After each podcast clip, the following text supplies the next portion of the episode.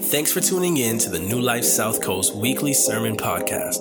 We want you to know that we're excited about our brand new church facility located on 1331 Cove Road in New Bedford, Massachusetts. We offer three service times for you to choose from.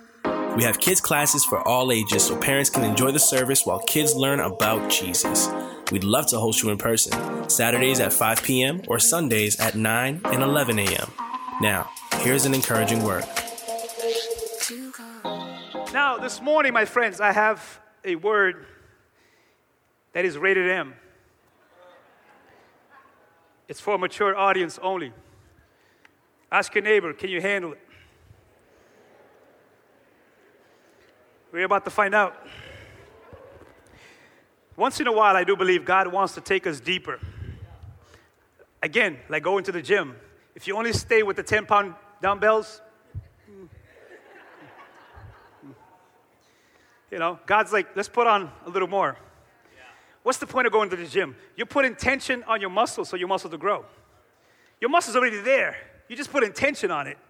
God's like, I got to put some tension on you so you can grow a little more. Tell your neighbor, can you handle it? So it's a mature word that you're going to have to buckle in a little bit. And if it gets a little hot in here, don't leave the kitchen. That means God's about to cook something really well, really good. Stay in the kitchen. And if you got a small bladder, pray for a bigger one. But sometimes it's not a bladder, it's conviction. Hello, somebody. Stay in the kitchen. Let God do what He needs to do. Tell your neighbor, don't go anywhere. Stay in it. So today we're going to talk about the next part of what it means to have church at home is the reality that we need to own our roles. Tell your neighbor, you got to own it. God has a role for you to play. You have to own your role. And you have to know what that role looks like. So for you to be able to execute your role well. And a lot of, re- a lot of times, the reason why our lives are a mess is because we haven't understood that we have a role to play. And if you don't know what role to play, you will play all the wrong roles. You ever seen a rapper trying to be an actor? Or you ever seen an actor try to rap? Confused of identity. Tell your neighbor, stay in your lane and play your role well. The Bible says this in 1 Peter chapter 3. Peter, one of the first disciples of Jesus, says this about this role that we have to play in our relationships.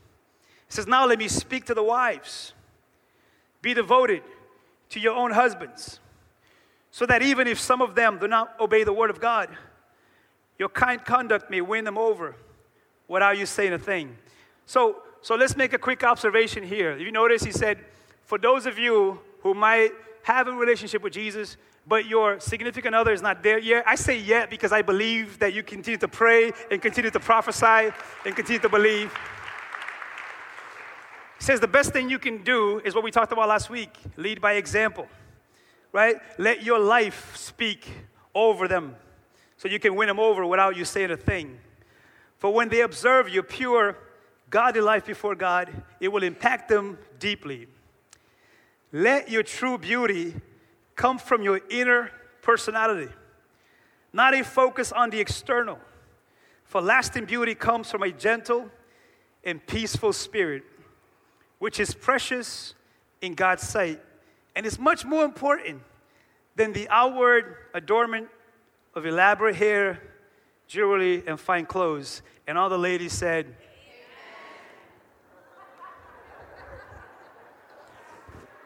And all the fellas said, and all the fellas who want to save money said,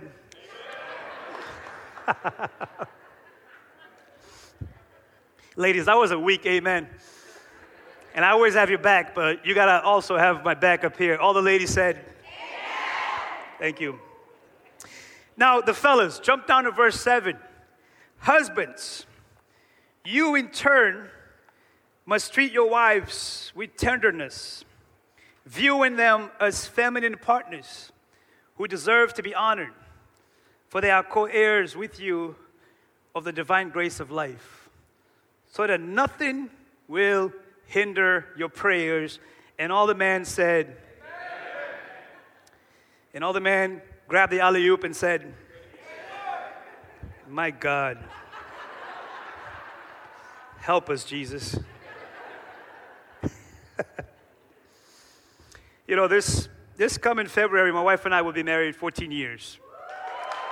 And we've been together for 16 years. And, uh, and it's awesome. I love a marriage. And I know some of you guys have much longer time than that 20, 30, 40. That's my goal. I met a man last night. He's like, I've been married 40 years. I'm like, that's the goal. As long as we're on this side of life, is to honor each other and to be a blessing to each other. And till death do us part, can you say amen? But I remember about two, maybe two or three years into this marriage, I had this revelation that the truth is, it's not much of a revelation, but a lot of times in life is the obvious stuff that becomes revelation. Stuff that we take for granted, that all of a sudden hits home. But I remember about two or three years into our marriage, you know, bumping heads. A lot of it was my fault. As you guys told you, I lose every battle because she has the Holy Spirit on her side. And, and you can't win when the Holy Spirit is not with you. You just can't win. I don't care how much you throw a fit, the Holy Spirit's like, you're on your own. You know? But it dawned on me this is the revelation that I had that perhaps I am playing a single player game when it's supposed to be a team game. Again, I know for some of you, they're like, that ain't no revelation. But the reality is in life is that a lot of times we know, but the doing. See, Christians, we know a lot. But the goal is to bridge the gap between what I'm know and what I'm doing. Right? And, and I, my prayer always for us as a church is that each day, hopefully, we're getting better by 1% of bridging the gap between what I'm knowing, what I know, and what I'm doing. Can you say amen? Because I remember that we took premarital classes, and I remember only one thing from those classes. I don't know why, but this is the only thing that stood out to me before we got married. We took these classes. As you guys know, when you're getting married, you're not really paying attention. You're just like, I, need, I want to get married. So whatever people are saying, you're like, uh huh, yeah, yeah. It's like when I do weddings, I try to keep them short because I'm like, no one's paying attention. They're just looking at me like, uh huh. Can I kiss the bride now? Okay. you know what I mean? That's why I tell people record it and go listen. You made vows. you just weren't paying attention. That, that was kind of funny. but I remember the man said this. I don't know why this stood out to me, but he said, remember, no one has a crystal ball. So if you don't communicate what you're feeling, what you're going through, don't expect the other person to know what you're going through. How many know that that is a that's a great advice? But knowing it and doing it are two different things.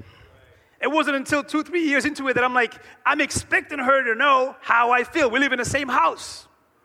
How many know we take a lot for granted just because we live in the same house? Like you can live in the same house for a year with, with someone and be passing ships in the night. And so, my friends, it's important that we understand that this thing called church starts at home is a team game, not playing tennis.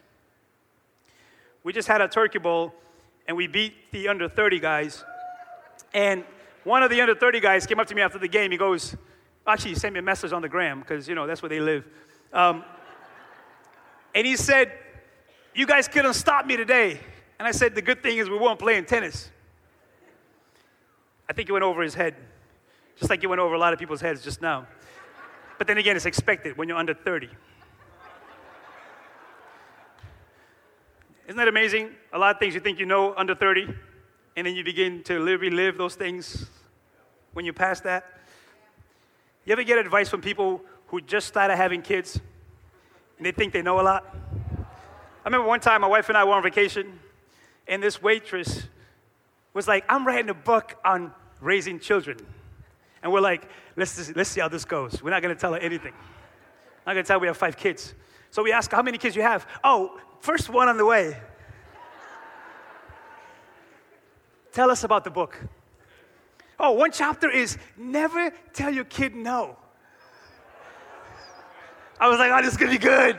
This, this is gonna be really good. So we let it go on and on about our philosophies about raising kids. And then, and then halfway, I was like, I, I told my wife, I had enough. Can we just tell her like we have five kids and we're still trying to figure it out? So when we told her we have five kids, I hold me to change. And she's like, gave her the check. you know? Because it's one thing to know, it's one other thing when you're in the thick of it, and when you're doing it, it's two different things. Right? And so, listen, the Bible is clear that man and woman are different. I know, not revelation. But according to our society right now, we're not sure. Right? But it's critical that we understand, my friends, that as God's people, society does not define us. We are defined by the will and the purpose of God. And He said, I created male and female. By the way, I said rated M. I'm talking to a mature audience, right? That the reality is from the beginning, He said, I created Adam. And, I, and He was like, it was not good for him to be alone.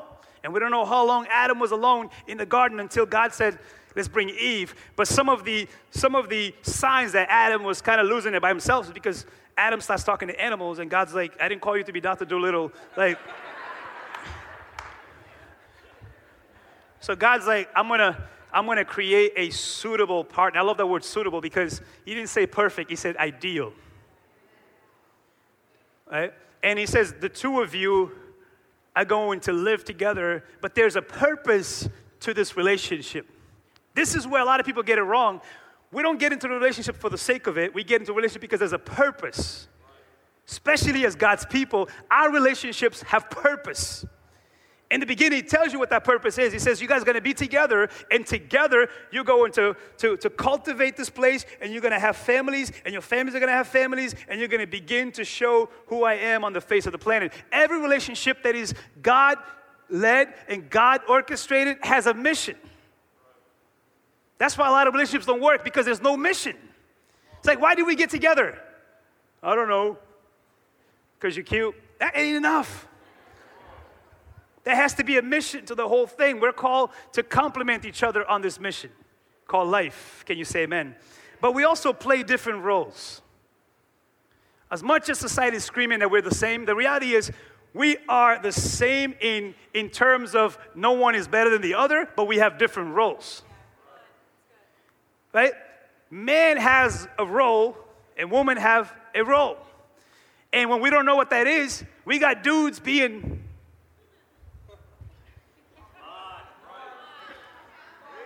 And then we got females trying to be dudes. Well, so we got to make up our minds. What do we want? Do we want to be defined by what society says, or do we want to get under the will of God and says, God, what, what is it that you said we should be about. My friends, when it comes to owning your roles, you have to understand that God has an order to everything that He does. God is not a God of chaos. God doesn't like chaos. Chaos is where it leads to dysfunctional families. God likes order. From the beginning, when God was created the universe, He had order to the whole thing. The universe is amazingly structured. Go study science. Everything has an order to it. Right? When he created, he says, hey, today, this is good. I created the stars, the moons, and, and, and the sun. They all have orchestrated, like they all work together. Like if the sun, I don't, you have to understand this, if the sun was just one degree off, the place would be too cold. If it was one degree off this way, the place would be too hot. The sun is just right in its right place. Because God says, I got order and structure to everything I do. There's cells in your body right now as orders to how your, your cells know how to create more of you. Like your cell knows, no, you're Johnny, you're not Sally. So I know what I need to do to make more of Johnny. Every few years, your whole body is being restructured. You're a whole new person every few years because of God of order. So if that's so, why should we jump into our relationships with not knowing what the structure is? Everything has structure, everything has order. When there's no order and structure, we have chaos. And it, it, doesn't take rocket science to look at our society and go, this is chaotic. Right? We have no order. We, we, we bash people, we bash the government, we bash police officers, we bash education. It's chaos. And we're like, God blesses. How is God going to bless something that's chaotic? God blesses order and structure. Can you say amen? And so from the beginning, it's clear that this is what it takes. I hope you take notes and talk to your significant other about this stuff because it's important that we are on the same page. But the Bible makes it clear that, listen, relationships according to God's will is about mutual submission. Mutual submission has to be in place if this thing is going to follow the blueprint that God had in mind. The word submission has been jacked up by a lot of insecure religious people. Because we don't read the Bible all the way. Got a lot of dudes talking about, you're supposed to submit to me, but you didn't keep reading. That this thing was supposed to be mutual. Because actually, God puts more of a responsibility on the man. He says, Now I want you to take care of her, just like my son took care of the church, sacrificially, willingly, selflessly. So we have to be careful to not make the Bible into our own image. He said mutual submission. The word submission is a two word there. It's under a mission. I get under a mission. See, God's plan for relationships is that it will be submitted to a mission. Even Jesus understood this. The Son of God, who was perfect, came to earth and said, I don't do anything without the Father. I am submitted to the authority of the Father. Everything that I say, everything that I do, and things I don't do, even he prayed, God, is there another way for me to get out of this? And God said, No. And so, okay, I'll submit whatever your will is. So, us, God's people, need to have this in place that I start from a place of submission first to God if I'm gonna have a relationship that is healthy to anybody else. Now, think about that. If both parties are not submitted to God, then something's gonna give. Think about it. If I am a believer in Jesus and I want my life to be blessed the way Jesus was blessed and, and follow the will of God, then I need to also have a heart of submission. And I would not want to bring anyone into that equation who is not also submissive to Jesus. This is where the Bible says, don't be unequally yoked. Why? Because sooner or later, the mission will lead, instead of submission, it leads to division. What is division? Division is when you have more than one vision. So think about it. You get with someone, first couple of dates, everybody's nice. Who in their right mind is a jerk at the first date? Or the second one? You know, we all behave, especially when we have an agenda. But sooner or later, when all of that weird feelings, you know, eh, you, me, when that goes away, you begin to see the real person. And then the problem is, you didn't check if this person was truly submitted. Let me say something. I'm talking to Christians today. Just because someone came to church doesn't mean not, they're not they're submitted to the will of God. I go to Shaw's, but I don't work there. I've been to many garages, but I'm not a car. There's a difference between going to church and being submitted to the head of the church, who is Jesus Christ. And soon and very soon, the reality of that begins to show because here's the thing. When you're submitted to Jesus, you're like, man, I, I love going to church. I want to serve. I want to be all in. And then if the person's not submitted, it's like, yeah, but dude, does it really have to be like that? We can go to the beach today. I believe in the principles of God. I want the tithe. I want my life and my family to be under God's blessing and umbrella. Church just want your money. Just keep, I want to buy, I don't want to buy another pair of Jordans. I think it's important that our kids grow up in the church and learn about the will of God, learn the purpose of God. Come on, it's Sunday. Let's just take them to Chuck E. Cheese. We'll go early, no one will be there. And then when we go, I don't know what happened. I'll tell you what happened. It wasn't a mutual submission to the plan and the will of God for our lives. A better word for submission is the word permission. I give God permission to work in my life. God doesn't force his way in my life. Jesus even said, Hey, no one takes my life away from me, I give it. I give God permission to align my, my heart and my will with this purpose.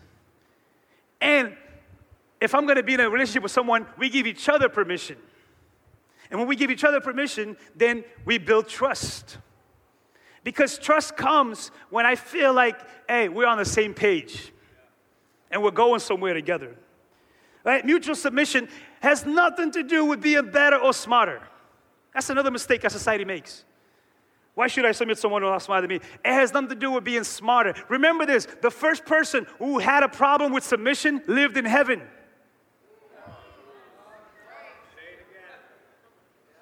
And he said, I'm smarter than God. And God's like, well, then let's find out.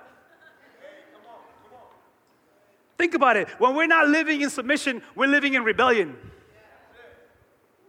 Nobody wants to, to be told that. But read your Bibles. He said, I will be greater. I will do my own thing. Right? So it has nothing to do with better or smarter. It's about trusting the God appointed order. If I want my life to be blessed, there's an order to it, there's a flow to it. I don't have to force anything. I tell you, when it comes to relationships, if you trust God, you don't have to force anything. If, if, if, it's, if it's your heart's desire to be in a relationship, if that, the Bible says in Psalm 37 5, delight yourself in the Lord, He will give you your heart's desire. You just have to trust that He has a purpose and a plan and a timing for everything. So, my friends, listen, it's about team over the individual. Christian marriages are different because they are rooted in mutual submission to Jesus. Jesus is the Lord of this relationship. Jesus is the Lord of this family. Jesus is the Lord of everything that we do. And together we've decided we're gonna follow Jesus. As for me and my house, we're gonna follow the Lord. That's the blueprint for the things of God. Can you say amen? A marriage as a mission. I do, I, every time I do marriage classes, I always tell the couples, I hope you understand, your marriage has a mission. You're not just getting married for each other, you're getting married to be a blessing, to be an example, to, to, to, to reflect who God is on the face of the earth. Like, God is not just gonna bless you for you, God never blesses you for you. God always blesses you to be a blessing to somebody else. Your marriage has a mission. And it only truly works if both parties are submitted to Jesus. And, and, like, and like we said in the beginning, if you're already married and, and your spouse is not a believer, your job is to keep being an example and keep praying and keep sowing and keep believing that God will bring them to salvation. It's interesting, the Bible is so simple. We complicate things. But the God gave you one principle each. He's like, hey, man, I, I got one principle for you. Woman, I got one principle for you when it comes to your relationships. This is it right here. Look, one principle for each gender. He said, woman, submit to your husband. In other words, Submit to your husband who is doing the will of God. And men, love your wife as Jesus loves the church. How? Sacrificially, willingly, selflessly. You see how this thing works when we both working? I propose to you today, anytime your marriage is struggling, anytime your relationship is, is in trouble, is because one of these things is not in place. I can guarantee you that. Like you can explain to me for 45 minutes why your marriage is struggling. I will always come back to this. One of these is not in place. And what do we do? We blame each other. The guy says, She's not submissive. The woman says, Yeah, but he doesn't love me like Jesus. Go back to the Bible. Adam and Eve did it. God told Adam about the situation, and Adam, the dum dum, uh, uh, uh, so when, when the thing happened, Eve was like, yo, the devil made me do it. Adam's like, yo, Eve made me do it. And, and we haven't stopped blaming each other since. But then there comes a place where we say, God, enough with the nonsense. I need to align myself with your order and your structure for my life. I want to be here. If I'm a woman, I want to learn what submission means. If I'm a man, I want to know what it means to love my wife the way that Christ loves the church. Because when these two things in place, we're going somewhere. Because one is not better than the other. It's a mutual agreement that we're going to live life this way. Can you say amen? So, the key, my friends, is if this is true and we're different, the key is we have to learn to speak each other's language. The problem is we want to be loved the way we want to be loved.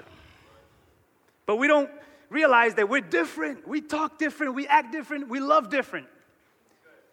And so it's important that we learn each other's languages when it comes to this principle. Like, ladies, you have to understand if you want a man to listen to you, you have to speak the language of honor and respect. Fellas, that's an alley. like, we listen when there's honor and respect. Why? It's built into our DNA. If you talk to us with honor and respect, man, you, you, you, you our little girls understand this more than everybody else. Our daughters, they know, Daddy. And we're like, what, do you want? What, do you want? It's hard to say no to your daughters because they know how to play the game. like they're like god i know god already told me how to talk to dad the problem is then you grow up you forgot Hey, the little girls know. Like my, my daughter, I, I hope they're not here right now, but they got me. This thug melts. Little girl says, Daddy, can we go to Chuck E. Cheese? Please. And they know how to stay there. Daddy, I love you. It's like, all right, let's go. Let's, let's just go. Let's, let's just go. Like they know. I know how to boop, boop, boop, boop, boop. And they look at their they, they look at their brothers like suckers. Because dudes come, yo, can we go to Chuck E. Cheese? No! Because we try to impose that will, like they try to be men. Yo, can we go to Chuck E. Cheese? No!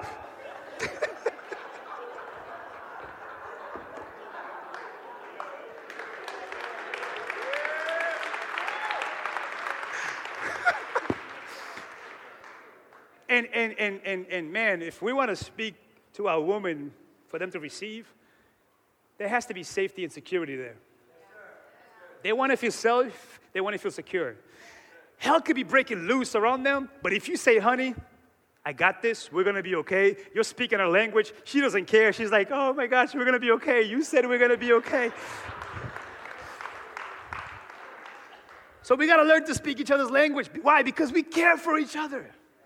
We're a team, right? It's worth the sacrifice to get into each other's worlds in order to have a better future. Can you say amen? So, my friends, let me, uh, I want to narrow it down. I want to get really specific about our roles here as men first because I'm a man. I can only, I'm not confused about my gender. I know who I am. Seriously, though. Like, like we're gonna let society tell us who we are, or we're gonna let God tell us who we are? Like, I know who I am. I'm a man. Like, my daughter might melt my heart, but I'll cut you. then I'll pray for you. Because I'm a man of God. hey, yo, don't mess with me. There's still a thug in there when she's not around. Right? Like, we can't be confused about who we are because society is confused about who they are right? But as a man, my friends, I'm talking to the fellas for a second here. My friends, I, I want us to catch this. We are responsible to lead. It's our calling. God put that calling in us. We're not called to, to, to hang back. We're not called to be couch potatoes. We're not called to be like, yeah, you go do it. No, we're supposed to lead the way. We're supposed to be like Joshua. As for me and my house, we're going to serve the Lord. Like, that's my calling. That's who God created me to be. And fellas, I would say this when we don't lead, we leave a massive hole in the family dynamic. You see why our society is in trouble? Absent fathers. Absent fathers to me is one of the biggest detrimental thing that's happened to our society. A lot of it stems from there. And the problem is, the reason why a lot of men are absent because that's all they know. They only saw how not to do it. But my friends, we are under the grace of God. We are under the new normal. We're going to start something new. We haven't seen it, but we're going to do it the way God intended for us to do it. My friends, I would tell you this, and guys, I know we have a hard time articulating our feelings, but I guarantee you this is how we feel. We feel incomplete when we're not leading. Like there's something in us that says I'm supposed to lead something. And when I'm not leading, I will channel that energy in destructive ways. A man who's not on mission is a man who is destroying something somewhere. I'm telling you, a man who's not on mission is out there wreaking havoc. Because he doesn't know that he is called to lead, not destroy. Because we're called to do something. That's why you find guys randomly wrestling. Like you see like big dudes on the street corner. It's like, bro, take that energy, go raise a family, go get a job, go do something meaningful.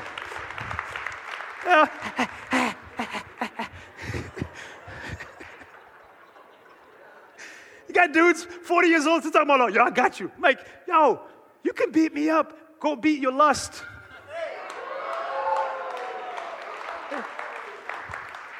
Go beat poverty. Go beat integrity. Like, go beat the things that matter in life. Okay, you can beat me up, Uncle Rico. I'm trying to raise a family. I was playing soccer.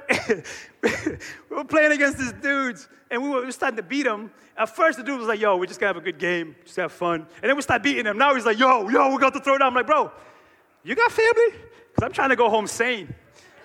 I got five kids at home. This game ain't that serious to me. I'm just trying to break a sweat and not pull my hamstring. That's all I want.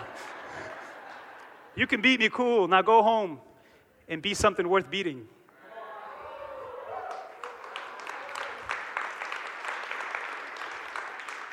Fellas, so important. When we run from commitment, we are running from our calling. We shouldn't run from commitment. Let me tell you something that's so real. It's a spiritual warfare. If you notice, every time things get tough at home, that voice, the enemy's voice says, leave.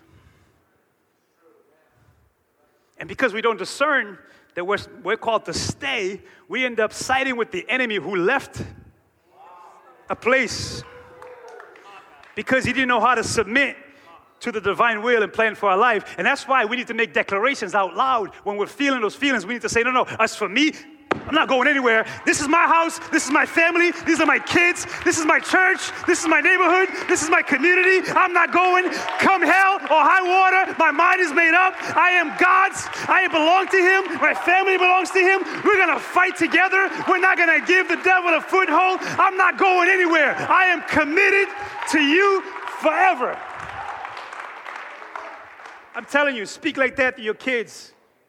You're going to raise mighty kids who know, man, life gets tough sometimes, but my dad hung in there. He didn't go anywhere. And I know some of you, your dads didn't stick around, but you are the new normal. You are the new ones who say, no, he did that, but God has empowered me to stick around. Commitment is in our DNA. Stick around. Tell your neighbor, stick around. And fellas, learn to pastor your house. It's a big mistake that we think the pastor is the guy who preaches. No, God put that in all the men to pastor your house, to lead your house. What is a pastor? I want to give you three simple things of what a pastor does. This is it right here. This is how you pastor your home. Your first objective is to seek God for your family. That's the number one thing that God put in my heart to become a pastor. He says, I want you to seek me for the church family. My first priority is to seek God for this church family and for my family at home. And, and, fellas, listen to me. This is very important. This is what we're trying to do here in an inner city in New Bedford. We need to start this thing. Because too many times we've taken a back seat and let the woman lead. And that's backwards.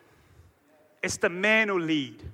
The woman comes alongside with us and we fight together, but they're supposed to watch us lead the way. And so Sunday comes around, we should be on the front line saying to the kids, We're going to church. Shut off that TV. We're going to go seek God together. It's a shame when the women are getting the kids ready and we're over here watching ESPN, worshiping Brady. Brady ain't coming to your house to heal your kids. Brady ain't coming to your house to heal your family. You better get Jesus in this right place in your life. Got dudes who know more stats about Brady than they know about the Heavenly Father. You better learn to seek God for your family. I want to know the stats. You know what stats I'm impressed with? The Word of God. I want to know, as for me and my house, we're serving God. I'm not the head, I'm the tail. No matter what comes my way, I'm going to stand in the gap. I'm not going to give up. I'm not going to give in. I'm going to fight for my family. I'm going to believe God for my family. That's the stats that I am into. My friends, we're called to feed our families physically and spiritually. The devil has lied to us that we're supposed to just be a provider physically. And, and look how clever he is. He says, Yeah, go ahead, work 40, 50, 60 hours, I'll raise your kids. The Bible even tells you what is the point of winning the whole world and losing your soul? The soul of our families are in trouble because we're not present. What would be the point of making all that money but have an empty house? I've been in beautiful homes who people are like, pray for us because this house is empty. Our bank account is full, but our hearts are empty. Nothing wrong with making money, but it's the love of money that's the root of all evil. It's when we think that's how we provide. And for some of us, we need to unlearn what we learned from the old generation who says, You provide for your family. Yeah, you do, but also you provide by being there. By being there. That's the real provision. You think the kids are gonna remember how much money you make? They're gonna remember if you were there. And how many times they can come to you and have a conversation. Don't deflect it to mom.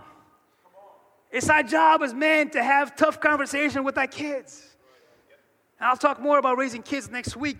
But my friends, we have to protect our families. This is not politically correct. But the reality is, society is confused. They're starting young now. They want to treat their kids, trying to make them feel like they don't know who they are gender confusion. No, God made it clear I know who you are. I created you as male, I created you as female. I got a purpose and a plan for your life, and I'm going to do everything I can to build you up on that. You protect your family by making sure that these worldly philosophies does not get into your house. You know you have to debrief your kids when they come home from school. Because not every teacher has your best interest in mind. Teachers have philosophies, they have worldviews. And it's up to me to come home and, and, and ask my kids, what you, what are you learning? So I can be involved in helping them understand wait, yeah, he said that, but let's clarify that. But if I'm not involved, I have no idea what's happening. The bottom line for me is not raise kids who get straight A's. Kids can get straight A's and get an F in life. Like, I want to raise kids who can read through the lines and say, wait a minute, that's not true. They're like, yeah, you said that, but that contradicts what I'm learning from my church family. That's why we take kids' ministry seriously. We're trying to shape these kids' minds and hearts right now, because if you don't, the devil will. The president of Viacom says something really chilling. Viacom owns Nickelodeon and MTV. You know what he said? He said, Our goal, mission in life is to get your kids from the cradle to the grave. From Nickelodeon to MTV. And where we going? no, we need to pay attention. Because, listen, the world has a mission, but we have a mission too. So, not everything that comes across the screen is for our kids. And we have to teach them that stuff. Protect your family, fellas. Can you say amen? amen. And now, ladies, if you allow me, I always have your back. You know that. If you've been here long enough, you know I got your back. But there's a but today. Fellas, don't leave me up here by myself. But listen, when I say the man is the pastor of the house, it doesn't mean we don't pastor together. I believe my wife and I are co pastors. We're doing this together. But we need to know our roles, we need to play them well, right? And so for the ladies, listen, your main role is to nurture your family. It's in your DNA to be a nurturer. And thank God that you are a nurturer. Because I don't know where I would be. Like, I don't know if you ever do this, dudes, but sometimes I'm at home and I'm like, yo, if my wife's not here, I'm a mess. I have a rule when I'm by myself with the five we ain't going nowhere. like, no, I'm dead serious. I'm like, yo, we're gonna order in Whatever you need, I'm here, here. We're not going anywhere. I don't have that kind of faith. I did it a couple of times, it was bad. You know, you look around like, do I got five? Do I got five? Oh my God, I don't have five. I'm not going anywhere. What do you what you guys want? Want pizza? I'm gonna call it in. You want Chuck E. Cheese? Let's go in the basement. We're gonna do something. We're gonna throw you around. Something. I'm not going anywhere. I'm lost. My daughter's like, Dad, do my hair. I'm like, do what? Is there an app for that? I don't know what I'm doing. So nurturing is so critical part of relationships. And so, ladies, fully support your husband as they're trying to lead. They need you. They need you. You know, the kids know how to divide us. Have you noticed how the kids know what to go to? If it's something that they know dad is not lenient about, they go to mom. And they're so smart. There are some things they only bring up when mom's not home. Because they know mom already is like, you know, we talked about that. We dum dums go, huh? You, you want to do what? Okay. And then she comes over, she's like, well, why'd you do that for? I, I, I, don't know. But you are nurturers by nature.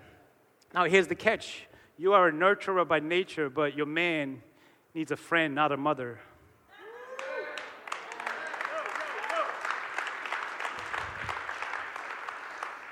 I see heads rolling and necks.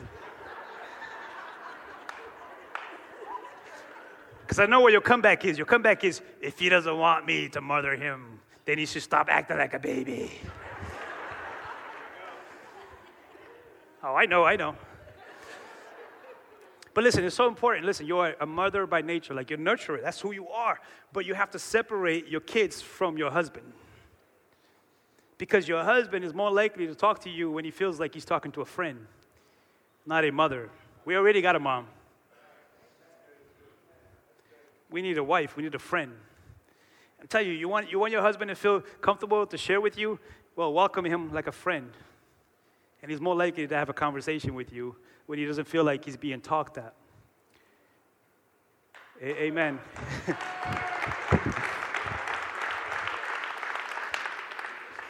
you know, you have to understand this about us guys. I'm going to give you a secret here. We already feel like we got work to do.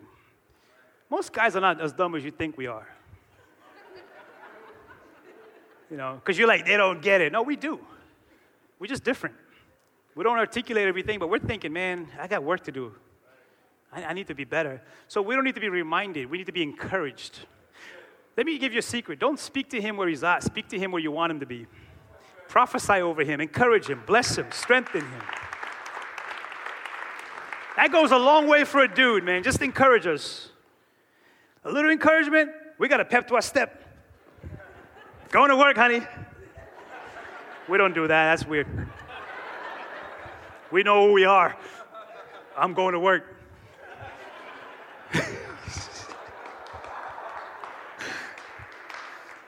We, try so hard not to be emotional. Oh, I'm going to work. But in the car, you're like,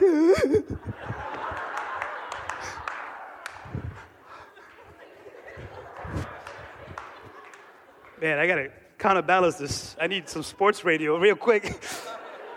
Guys, you know what I'm talking about. You know what? Don't leave me up here by myself. Ladies, teach inner beauty and strength. That's what's really attractive. Again, this is a rated M word. Guys who already know what they want in life are looking for inner beauty and strength. I'm not talking about desperate dudes who still don't know who they are. They go for anything. But I'm telling you something, as a dude, when you see an attractive woman, you go talk to her, when she opens her mouth, that could make or break the deal. She could be the most beautiful person in the world. If she opens her mouth, you're like, nice to meet you. I'm gonna avoid that drama. Save it for your mama. I'm telling you, inner beauty is attractive to a man who knows what they want in life. And for us who've been married for a little while and our women have kids, it's like, man, you appreciate them way more than just the superficial physical stuff. Like the superficial physical stuff, nothing wrong with it, but you want something deeper than that. If we're gonna do life together, I need to be attracted to you in mind, body, and soul. Like I wanna be attracted to you on all levels. So go ahead and get your hair done and all that good stuff, but also get your soul done. Oh man, that's a good word. I'm just saying, like, that's actually a good, that was a good word. That, that, was, that was a good word, right? But your soul's looking good, like you know. that's a line right there. That's a Christian line right there. You know. By the way, uh, dudes, don't lie. Talking about like I like her because she prays. The first thing you see is not that she prays. Hey, Christians be lying. Hey, that's not why you asked her out. I asked you out because I like the way you pray. He's like, You're a liar. Right there. Red flag, ladies. Run. You ain't telling the truth. Right? And then, ladies, you got to protect your house too. You got to help protect your house. You know, one of the things I've appreciated now over the years, again, you got to bear with us. We develop a little bit later. But, but, but i have learned to appreciate the fact that my wife has this like radar mm, that picks up stuff.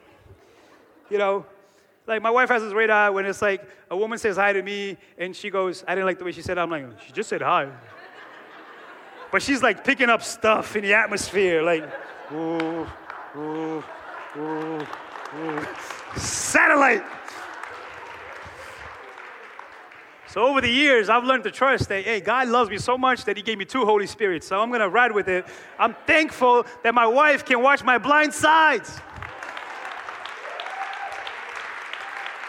So protect your house, protect your family, protect your, your, your kids. I'm going really late here. You guys good? Can I talk to the single people in the house? The dating people in the house, the flirty people in the house? Okay? Like, I, I got some advice for you as your pastor with love, okay? Watch this. If you're single, dating, engaged, don't play house. Ooh. Don't play house. Less headaches and less regrets. Don't put the cart before the horse. Right? I'm telling you, this is so powerful. This is why I'm telling you there's an order to how God does things. He wants to bless you. And let me say this this church, we have zero desire to condemn or judge anyone. Our desire is to see you blessed and to see you holy, to see you uh, uh, uh, in the will of God and the purpose of God. And I say, like, learn to do it God's way. By the way, there's a major difference between judgment and conviction. Like, we have to stop with this shallow thing that if someone is trying to call you out on something because they care about you, they're judging you. No, they're trying to bring conviction so you can be better, so you can be in a better place in your life. Don't play house, less regrets. If he's not willing to commit to a commitment through marriage, then he doesn't deserve marriage privileges.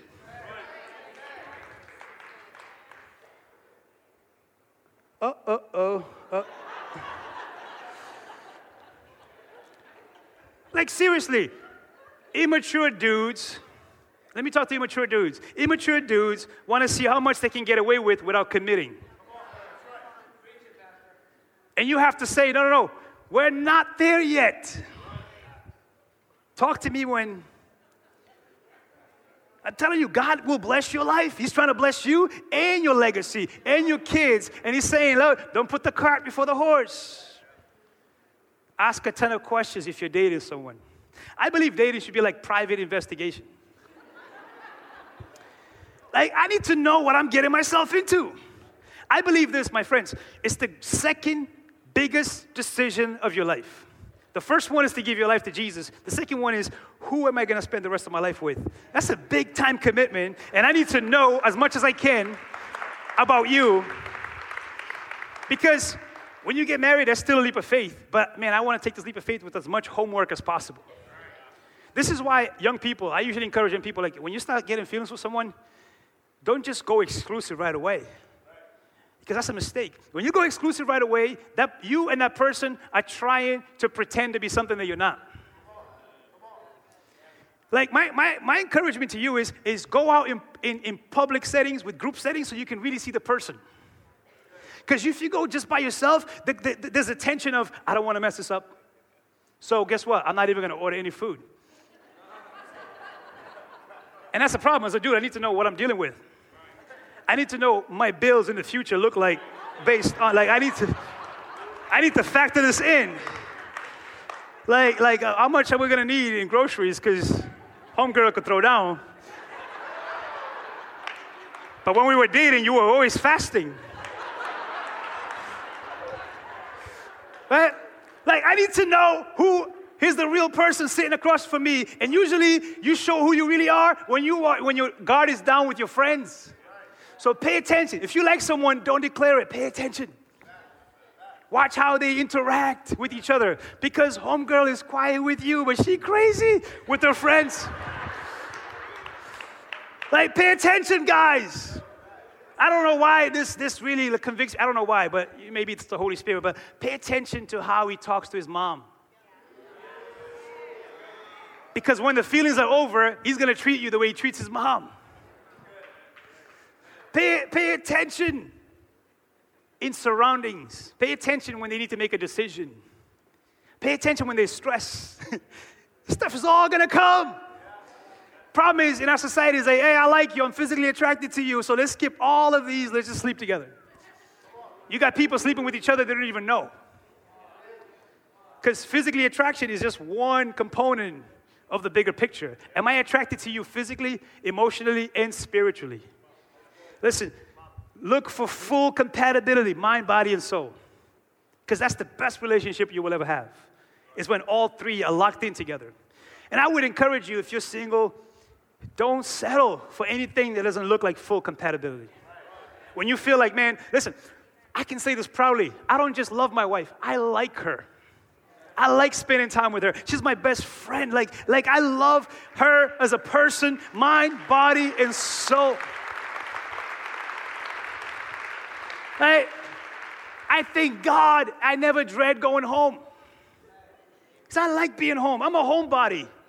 Like, I'm like my mom. My mom, listen, my mom comes to church, is right there. As soon as church is over, she's like, I'm going home. That's how I am. If I'm not in church, I'm at home. Like, that's why when we get into fights, it's the worst. So I'm like, where am I going to go? like, I literally drive around the city of Bedford. Like, what am, I, what am I doing? Is there a movie playing? I can sit somewhere by myself. Hey, I got nobody to call. this is sad. I'm to stop. So I'm like, yo, it's been 20. I gotta go home. Uh, honey, I'm sorry. I, can I go in the basement now? Can I just. this is too real, right? It's just. Can we end on an awkward note today? I want to talk about sex. Doesn't matter how old we get, we still get tense about talking about sex. Like with Junior Hayes, he said sex. Let's talk about sex because that's a big part of relationships, isn't it? Did you know this? Back in the beginning of the Bible, in Genesis, the first reference of sex was made when God said to Adam, You're gonna go cling to her and you'll become one. One was a sexual reference. He's saying this is how you consummate a marriage. You know, when you go to divorce court, the judge will ask, Was this marriage consummated? That's how powerful sex is. When you have sex with someone, you're saying, we are tying our souls and spirit together. You see why we can't take that lightly? It can't be a casual thing. So, my advice to us, church again, we're all a work in progress. We all have things we need to work on, and we believe in grace, we believe in healing, we believe in forgiveness. But the best sex you will ever have is only with your spouse. That's the best sex you will ever have. If you reserve it for your spouse, you're gonna have the biggest fulfillment of what actual sex is, which is commitment and intimacy with the person that you're gonna spend the rest of your life with, and not anybody should have that place.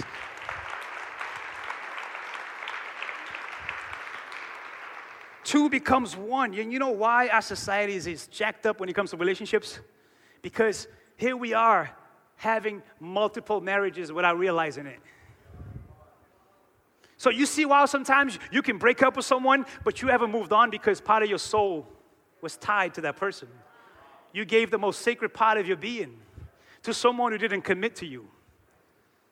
See, this is why we have a better chance of having great sex when we are in a marriage commitment and covenant. Why? Because we're saying, God, you are in the middle of this thing. You anoint this thing. It's more than just a evolution thing. This is a spiritual thing where I'm just I'm not just connected to you physically, I'm connected to you emotionally, I'm connected to you spiritually. But thank God for the grace of God that comes to break generational curses off of us and starts a new normal in us.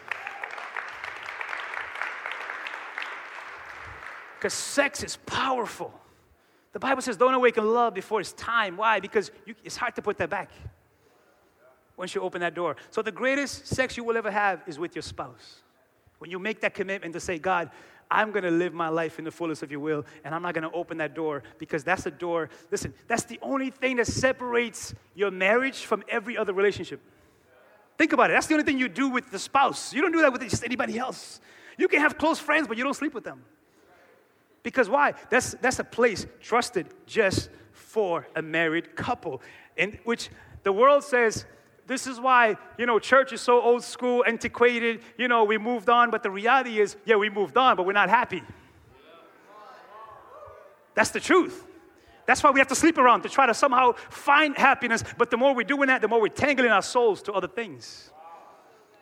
And God saying, No, no, I want to start a new normal to show you. I actually, God created it. He says, I want to bless your life. I want you to be happy in a way that you have no regrets. And your kids will be blessed by this. Let me, so let me end with this. Let me show you what the Bible says about sex. Powerful. I pray catch this. Look at this. There's more to sex than mere skin on skin. Sex is as much spiritual mystery as physical fact. As written in scriptures, the two become one. Since we want to become spiritually one with the Master, we must not pursue the kind of sex that avoids commitment and intimacy, leaving us more lonely than ever. The kind of sex that can never become one. There is a sense in which sexual sins are different from all others. In sexual sin, we violate the sacredness of our own bodies. These bodies that were made for God given and God model love, for becoming one with one another. Or didn't you realize that your body is a sacred place, the place of the Holy Spirit? Don't you see that you can't live however you please, squandering what God pays such a high price for? The physical part of you is not some piece of property belonging to the spiritual part of you. God owns the whole work, so let the people, so let people see God in and through your body. That's powerful. That's powerful. The world has taken something so sacred and made it so casual. And we wonder why our relationships don't work. Because it's not the order that God created it to be. But the beautiful thing, like I said, is my friends, we're all on a journey. There's no condemnation here. The Bible says, for those who are in Jesus, there is no more condemnation. You can put your past under the will and the grace and the forgiveness and the power and the will of God, and you can say, as for me, and, as for me, starting this day forward, I'm going to pursue God. I'm going to honor Him with my body. I'm going to honor Him with my life, and I'm not going to let anything come into my life that doesn't belong to His will. That's a decision that Joshua was talking about. For me and my house, we're going to serve the Lord. So, all of us, my friends, are welcome to pursue the grace of God. None of us is disqualified. That's the beautiful thing about grace. Grace is a gift for all of us.